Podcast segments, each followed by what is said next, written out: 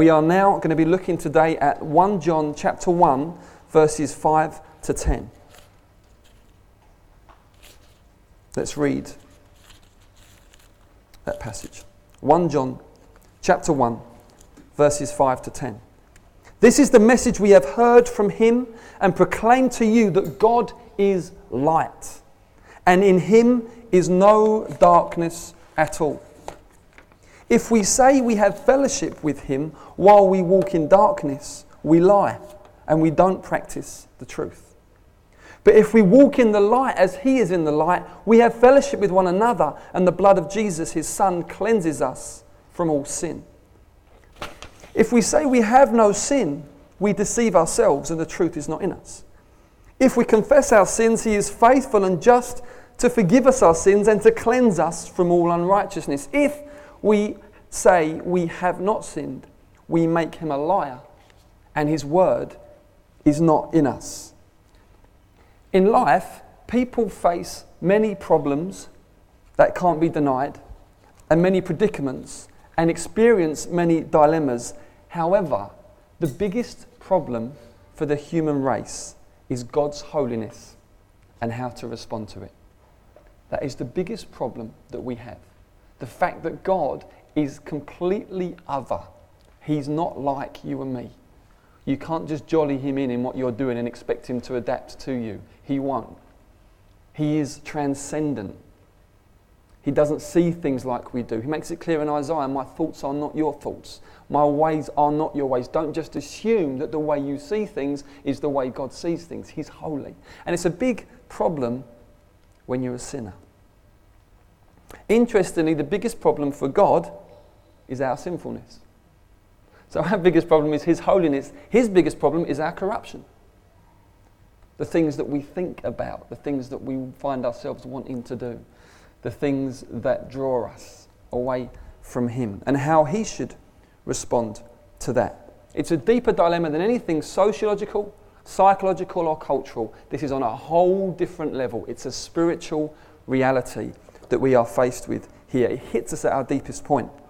Many of our fears, many of our anxieties, many of our illnesses and our afflictions stem from this dilemma that God is holy and He won't compromise that, and we are sinful and we struggle to find a way out of that. That's the dilemma. That is the predicament. God is light, and in Him there is no darkness at all. This is the message, John said, that we've received. It's the message that Jesus preached to the disciples, the apostles, and it's the message they then preached to the early church. It's a radical message. It's a clear message. It's uncompromising. It puts God at the starting point and makes God the focus. And interestingly, it's a message that vindicates God. It justifies God. It's a message which says, first of all, before we go any further, He's right. He's in the right.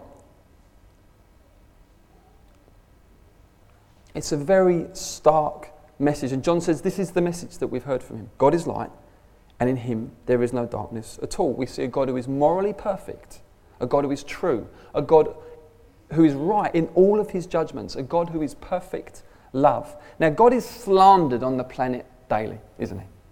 Slandered, spoken badly against. If you've ever found yourself spoken badly against, you'll know the pain of that. You discover that there have been second and third parties discussing you or whatever. And, you find, and when you find that, you think, oh gosh, if only I'd been there, I could have just explained, no, I didn't mean that, or whatever. Imagine how God feels. I mean, John Piper, the famous preacher, theologian, said that God has a very um, complex emotional life because there are things that go on that bring him absolute joy and ecstasy, um, and there are other things that go on that bring him torment, and he, has to, he sees it all and experiences it all at the same time. But God is slandered daily on the planet. He's blamed for things by those who deny his existence. You ever notice that? Those who deny he, he, exi- he exists blame him for the stuff that goes wrong. You think, how unfair is that? He's mocked by those who exist by his grace. So those who get every breath as a gift uh, use that breath to mock him and speak against him and use his name in vain. He's written against, he's spoken against, he's grumbled against, and he's resisted, but God is light. And in him there is no darkness at all. He remains as he is. He is not altered by that. I don't know about you, but when bad things happen, sometimes it alters me. Yeah? It has an effect on who I am so that next time I am more nervous or more suspicious or more cynical. Not so with God. After all that goes on, he's slandered, grumbled against, um, resisted. God is light. And in him there is no darkness at all. This means that he is beyond temptation to sin. He's got no taste for it. He doesn't battle like we do. If you're a believer, you know the battle where the spirit in you just wants holiness and your flesh still wants the bad stuff. Still want the flesh never gets redeemed. It never gets you never that battle never ends. Your flesh will always want the bad stuff. Okay? It's not until Christ returns and we get a brand new body that we're, we're, we're free from the battle. But it's a dilemma, isn't it? You want to serve God, you're singing, you're earning, say, God, I want to live for you. Next thing you know, you're just finding such powerful draw to this or to that. Not so with God. He has no taste for it. He doesn't find it enticing. He doesn't find it attractive. He finds it repellent. He's got nothing to be ashamed of, nothing to cover up for. He will never be caught out one day. He never has to fear being caught out. Oh, I've been caught doing something which wasn't perfect. He never lives in that world of that kind of double, double thing that sometimes we fall into. His motives are 100% pure. His judgments are 100% accurate. His wisdom is unsearchable. His perspective is panoramic. His knowledge is infinite. He's more innocent than a child, and yet he's more intense than a volcano. What a God! God is light. And in him, there is no darkness at all. This is the one who loves you. He is absolutely splendid. He's perfect love. So, when we say God is light, this is the heart of the gospel. He's different to us. It creates problems in the deepest recesses of our heart and our mind. We, we, the problem is rooted in fear. Oh no, God's holy. Yeah? Oh no, I've got to face him one day. Oh no, I did that the other day. Yeah? The problems are fear. Because we know that part of his godhood means that he sees everything. We fear that God is light, and here's why. Listen to what Jesus said in John 3. This is the judgment. The light has come into the world, and people loved the darkness rather than the light because their works were evil. For everyone who does wicked things hates the light and does not come to the light, lest his works should be exposed. We're like crabs. Feel safer under the sand or in the rocks. We feel exposed out in the open because we love the darkness. This is a, this is a statement about human nature generally in a blanket kind of sense. This is the message. Our alarm bells ring.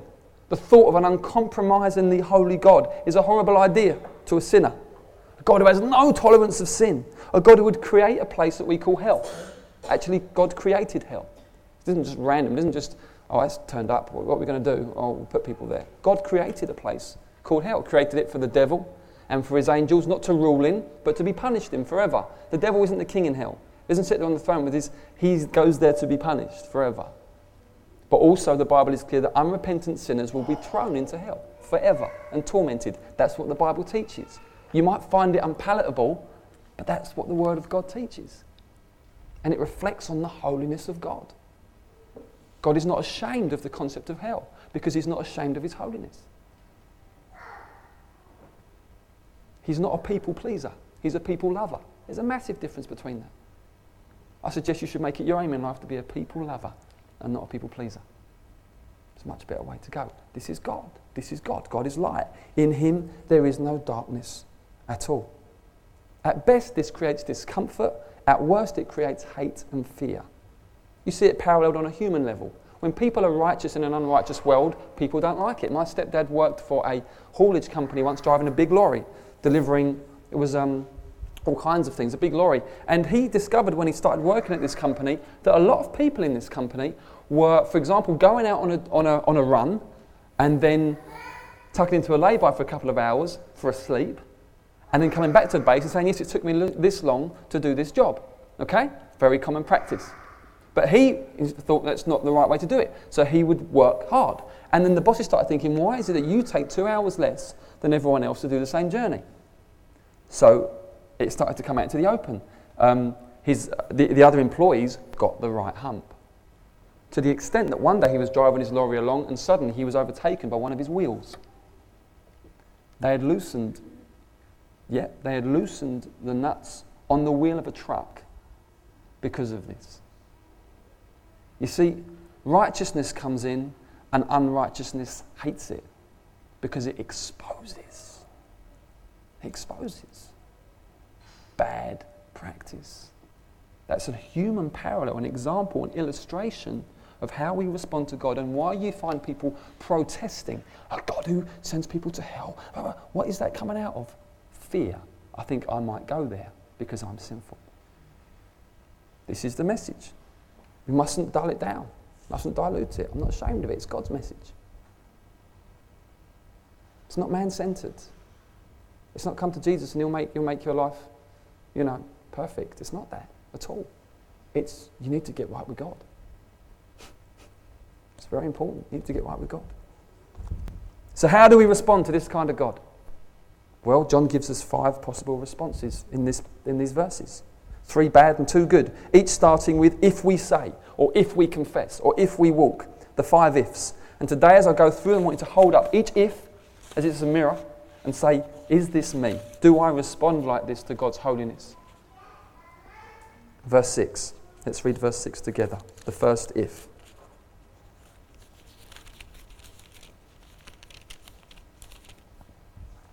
If we say we have fellowship with him while we walk in darkness, we lie and do not practice the truth. You only have to read the Gospels carefully to discover that Jesus chooses his friends carefully. And hypocrites are never in, in the game. Hypocrites don't get in. In fact, if anyone ever says to you, oh, Jesus is just so lovely and meek and mild, and t- take them to Matthew 23, where he talks to the Pharisees. I mean, you would not want to be on the receiving end of that because they're hypocrites, you see. And Jesus hates religious hypocrisy. A hypocrite is not a religious term, it's a Greek term. It means an actor. Literally, that's what it meant. It's the one who would put a thing on for this and then take it off. That's what it, that's what it means. It's not a religious term, it's a Greek acting term. You're a hypocrite, you're a mask wearer. Jesus hates that. And throughout the Bible, we see many things that can be darkness. If anyone says he has fellowship with him, so he's intimate with Jesus, but walks in the darkness, he's lying. Well, what, th- what is darkness? Well, I've chosen three passages from the Bible and I've made a list just to give you some idea. Okay, darkness can be a debased mind, envy, all these things come under darkness. Envy, murder, strife, deceit, maliciousness, gossiping, slandering, hating God, insolence, arrogance, boastfulness, disobeying parents, foolishness, faithlessness, heartlessness, ruthlessness, self loving, money loving, proud, abusiveness, lack of gratitude, lack of holiness, brutality, recklessness, treacherousness, tre- treacherousness loving pleasure more than God, being caught up in powerless religious activity, being sexually immoral, impure, idolatrous, being into sorcery, um, throwing tantrums and losing your temper, being divisive, drunk, and hostile to others. Those things are dark. It's taken from Galatians 5 19 to 21, Romans 1 29 to 32, and 2 Timothy 3, I think verses 1 to 4. But in 1 John, what is darkness specifically? I'll tell you what it is. In 1 John is lovelessness. You find that out later. Lovelessness. Those who say they are close to Jesus but do not love are lying. There's a fundamental discrepancy between what is being said and what is being lived. They learn the ropes of church life, say amen at the right time, maybe even give time and money to the church, but do not practice the lifestyle of love which involves laying down your life for one another. That's what love is in the New Testament. Remember we looked at it last week? The word is agape, different from phileo. Phileo love in the Greek is affection. I've got something in common with you. So I'm going to just, um, oh, bang goes the sermon. Cheers. It involves, phileo love involves, um, we've got something in common, we've got a certain chemistry, we've got the same hobby or whatever, so let's be friends. Agape love is, regardless of who you are, I'm determined to do you good. That's agape love regardless of anything about what we've got anything in common, whether I like you, I'm going to do you good. I'm going to express goodwill towards you. That is what agape love is. John is nailing here hotshot heretical infiltrators in the church rather than telling off those who are receiving the letter. Hold up the mirror. Hold it up. Is this you? you can do that if you like, symbolically, but hold it up Is this you? I think, oh, this is a bit. I came along with a bit of church and I thought we was going to have a nice little talk. This is a bit harsh, isn't it? It's the Bible. Preach the Bible. I tell you what, does you the world of good. Does you the world of good because it gets to the heart of the matter. Bertie, could you just help this lady in terms of the children's work? Good to have you. Thank you. Are you ready for if number two? John's ready. John's getting excited. Okay. If number two. Verse 7. But if we walk in the light, as he is in the light, we have fellowship with one another, and the blood of his son Jesus cleanses us from all sin. So if the darkness is lovelessness, then what is the light? Love. Yeah. If we walk in love, if we aim for divine love to be nurtured in our hearts, both vertically towards God, learning to receive His love and learning to love Him, and horizontally, learning to let ourselves be loved by others and served by others, and learning to love and serve others, if we let this be nurtured in our hearts, God is attracted to this. Yeah? You understand that God is attracted to that. It draws Him. It, there are certain things that draw God and certain things that repel God. And lovelessness, because he is perfect love, repels him. He's like, man, this is. But love draws God to this place, drawn to it irresistibly, if you like. And so what you find then is, is that if you walk in love, your friendship with God grows. Do you know that you can be friends with God? Did you know that's always been God's intention? It's never been God's intention to just get us religious, to just get us going to church, or even, dare I say it, to get us just doing our quiet times. The idea is relationship. The idea is friendship. That is why God has gone to lengths that He has to draw us back to Himself through Christ, because He wants to be friends. So if He could clear everything out of the way, it opens the way for genuine relationship. And so as we live in love, it draws God close, there's friendship develops, and there is cleansing from ungodly ways and words through Christ's blood. Now, some may ask, are you saying that you earn forgiveness by loving others? It could be interpreted that way. It's a good question, but that's not what's being taught here. What's being taught is that this is the path to Christ likeness. God's intention is to make you ever more like Christ if you're a believer. Do you understand that? That's what He's about. More than getting you to be able to have a successful ministry or, I don't know, or, or earn loads of money. And it may be His will for both of those things. I'm not saying it isn't. But more than anything else, He's after Christ likeness. Which is why when things, this is a bit of an aside, wasn't planned, but when things go wrong, which we often say they do, but we don't realize they're going right, but it wasn't how we planned, so we say it's gone wrong. Okay? When things go wrong, rather than sulking against God and kicking out against Him and saying, oh, this is ridiculous because, uh, you know, I wasn't expecting this, ask yourself, how can I become more like Christ through this situation? Yeah? Actually, even if this is a bad situation and the devil's involved in it and I've got to break out of it, even if it is that, still, how can I respond in a Christ like way? Because I tell you, you can, learn, you can learn more in half an hour of testing and fiery situation than perhaps you can in a, in, a, in a year of ease. And so when it comes, respond well. Yeah? When it comes, don't, don't get the ump. don't just, oh, God, this happened to me again. You must really hate me. Say, no, no, God is so determined to make me like Jesus. He knows I'm ready for another bit of, another bit of heat being turned up. Respond in that sense. So God's intention is that we are increasingly purged from every ruinous way, every inferior spirit and attitude that might want to manifest itself through us, that we get purged from that through Christ's blood. And the root is love. Walk in the light, emulate Him, copy Him, copy Jesus. Copying is seen as negative in our culture, isn't it? Exams is like that, isn't it? Copying is like, oh, you copied me. No, I didn't. Yes, you did. Copycat is seen as negative. In the Bible, it's positive. Paul says, imitate me as I imitate Christ. He says, basically, I spend my whole life copying Jesus. Copy me because I'm copying him. Copy, copy people. Copy people that you think they're so good at loving others. I want to copy you. Copy them. Don't copy in terms of dress or style or personality, but godliness, things you see, you think, I want that. Copy. It's not bad. I, think I'm just a concoction of people that I've copied. Do you know what I mean? I just, I just think, oh, I, think, I want that. I want that. I just, I copy a lot of you, but you don't know it on certain things. I think, wow, copy it, copy it. So, hold up the mirror. Are you walking in the light? Are you loving? Are you agapeing people? Third if, verse 8. if we say we have no sin, I wonder if any of us would say this, but anyway, if we say we have no sin, we deceive ourselves and the truth is not in us. You see, when faced with God's holiness, you can try your luck. Maybe, uh, maybe this is you. You can try your luck. You can make a case for your own goodness. Oh, it's all right. I'm, I'm all right. For our own big heartedness. No, no, you should see me. I, just the other day, my neighbour was locked out got me in for a cup of tea. There's, there's no problem here. Everything's fine. And uh, this can be done in two ways, really. They say, I've got no sin. Two ways. Firstly, total denial. They've only got eyes for Hitler. Do you know the people? They've only got eyes for Hitler. Now, there's a sinner, Hitler. You know, he was really bad. But ah, I'm okay. I'm, I'm not like him.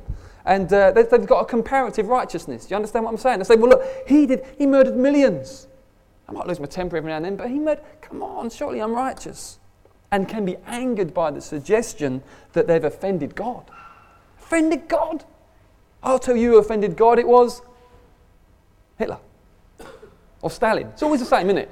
Or the latest criminal on the news. They're offended, not, not me. This is, this, is very, this is very common. You find this in conversation. Or it can be more subtle. Maybe this is more likely among some of you. You can say, I did have sin, but praise the Lord, He's cleansed me. It's not there anymore. No bad thoughts, lusts, Lord is envy. No, not anymore. No outbursts of anger. No idols in my life. These people are unteachable buck passers. It's always someone else's fault when they, when they sin. Yeah?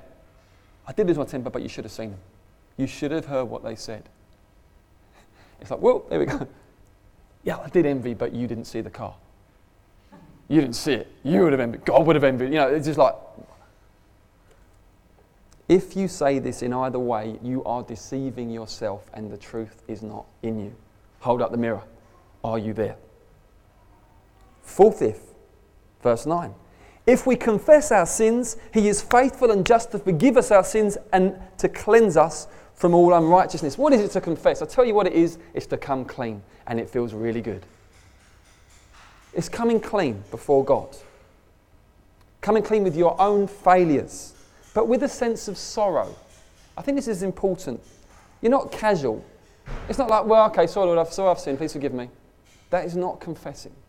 Confessing is when you're pierced. You're suddenly aware that you have fallen way short of what you were made for and you have offended God and that this is real. And it's like, oh, but you come clean. You're aware God is light. He's a consuming fire. He's holy, holy, holy. And as you do so, as you now I want to just nail this, as you confess your sin, instead of judgment, hellfire, and damnation, you find faithfulness and justness, forgiveness and cleansing. I don't think you can get over this enough. Because as Christians, sometimes if you are a Christian, you can sin and think, oh, it's the same thing. I did it, been doing it for the past five years. Should have been over this by now. Gee, I know Jesus died for me. I'm aware, and I've done the same thing again. And you can think, oh, I'm just going to go into my cave. It's safer. Yeah? I feel less on offer, less exposed. I'm just going to go into my cave and hope, you know, I don't want to come into God's presence. I'm too ashamed. Anyone ever done that as a Christian? You've kept away. Any hands? Show of hands. Anyone's kept away because you just think it's too embarrassing. Yeah, it's just, I can't bring this again. What is the promise here? If we confess, He is faithful and just to forgive and to cleanse from all unrighteousness. It's a beautiful, beautiful thing.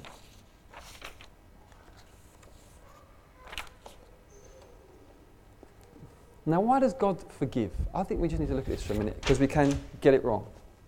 We can tend to think God forgives because, well, that's what He does, isn't it? That's His job. Yeah? That's what God's, that's what God's do. They forgive. That's not why God forgives. God forgives because He loves fervently and because He gave up His Son so that He could do so without compromising His holiness. You've got to understand this. God's in a dilemma because of our sin. So, what does He do? He gives His Son so that He can forgive us and restore us without compromising His holiness. That's the beauty of the gospel, you see. God remains just because He's punished sin, but at the same time, He's the justifier of sinners. At the same time, what a beautiful message. What a salvation. Who would have ever thought it up? It would have been too absurd to even suggest. No angel would have suggested, well, why doesn't the Son die? Forget it.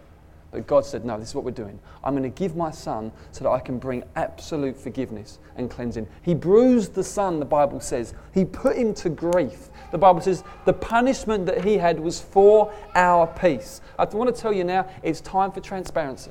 It's time to bring all that you are out before God before the day of judgment. It's time to do that. If you don't do that now, then the day when you do do it, you won't be in Christ. There will be no cleansing, there will only be judgment. Confess your sins, please. If you're a Christian, confess your sins. Keep a short account with God. Don't let things just drag on. Oh, well, no, confess, bring it to the light. You'll get cleansed. If you're not a Christian, if you've never been born again, you've never given your life to the Lord, confess, come clean.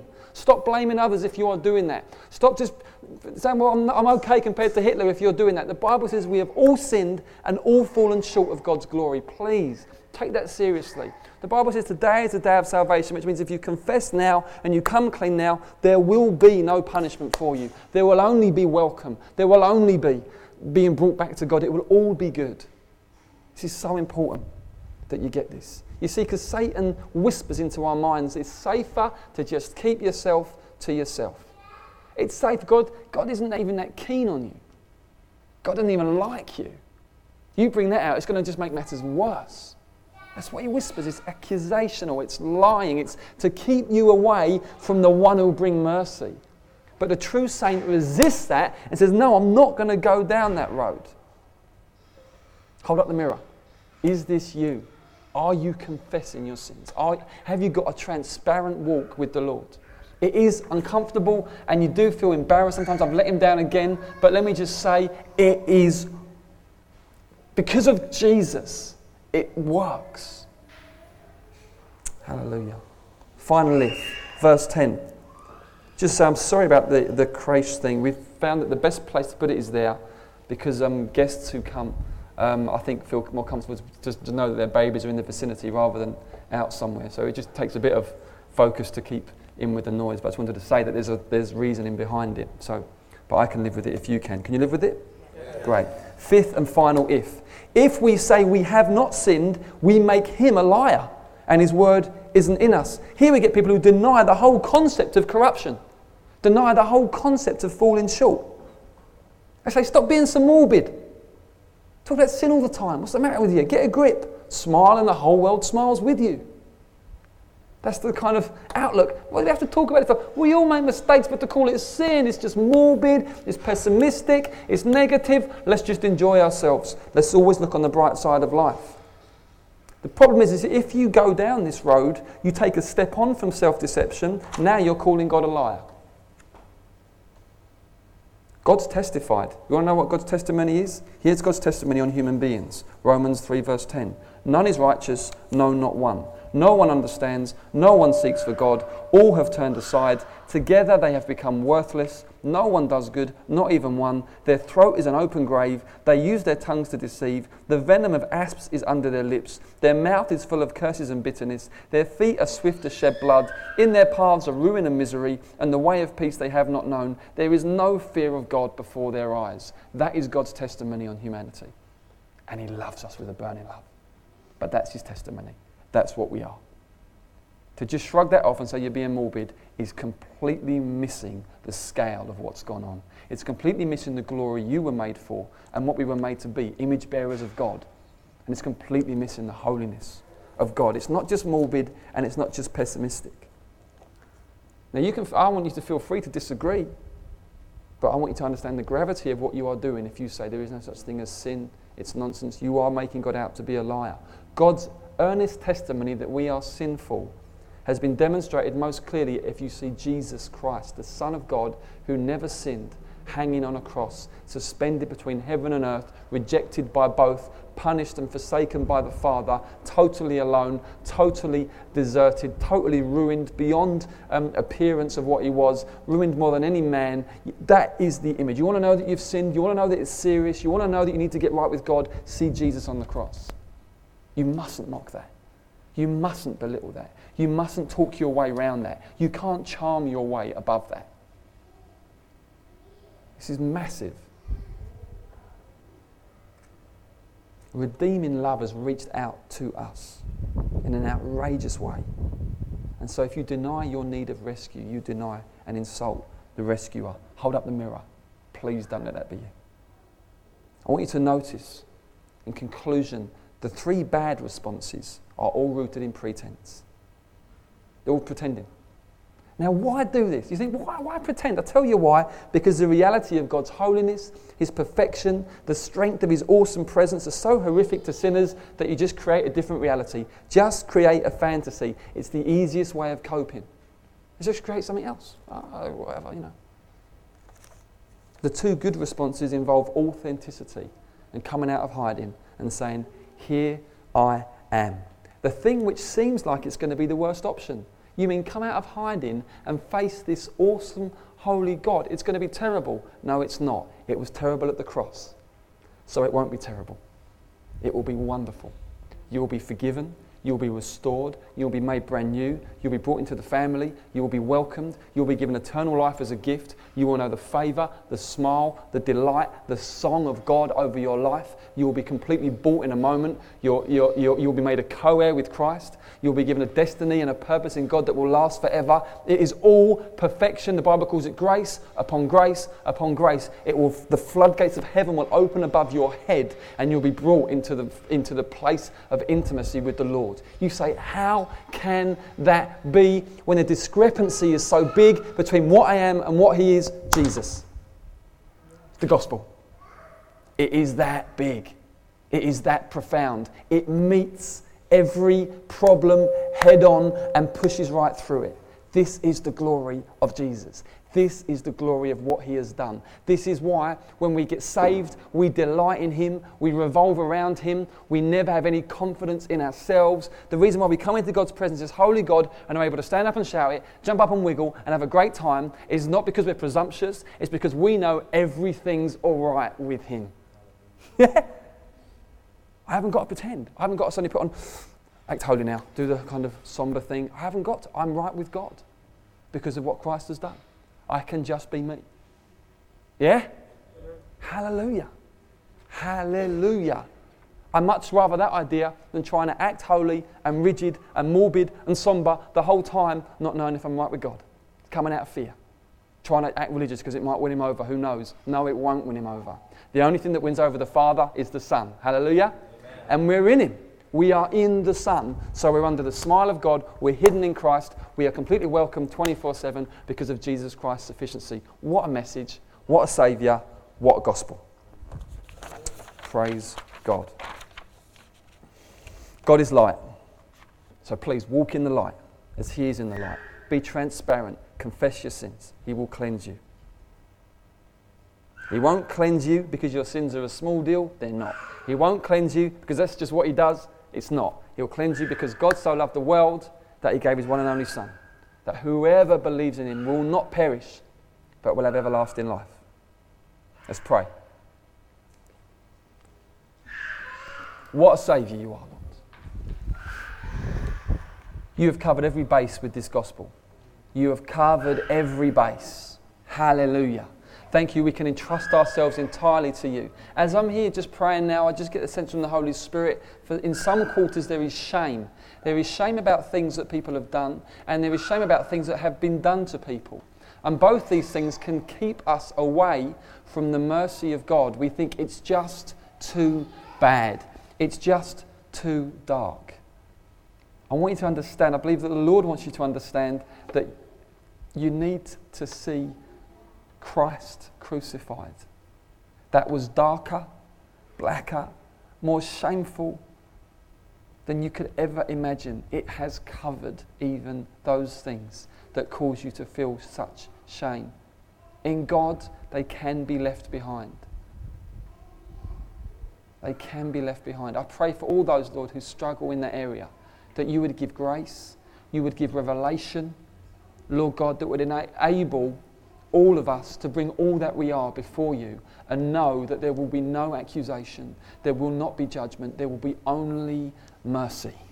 only cleansing, only healing. And I thank you, there will be healing because this gospel comes to bind up the brokenhearted. Hallelujah. There will be healing. We love you, Lord. We love you, Lord. Amen. Amen.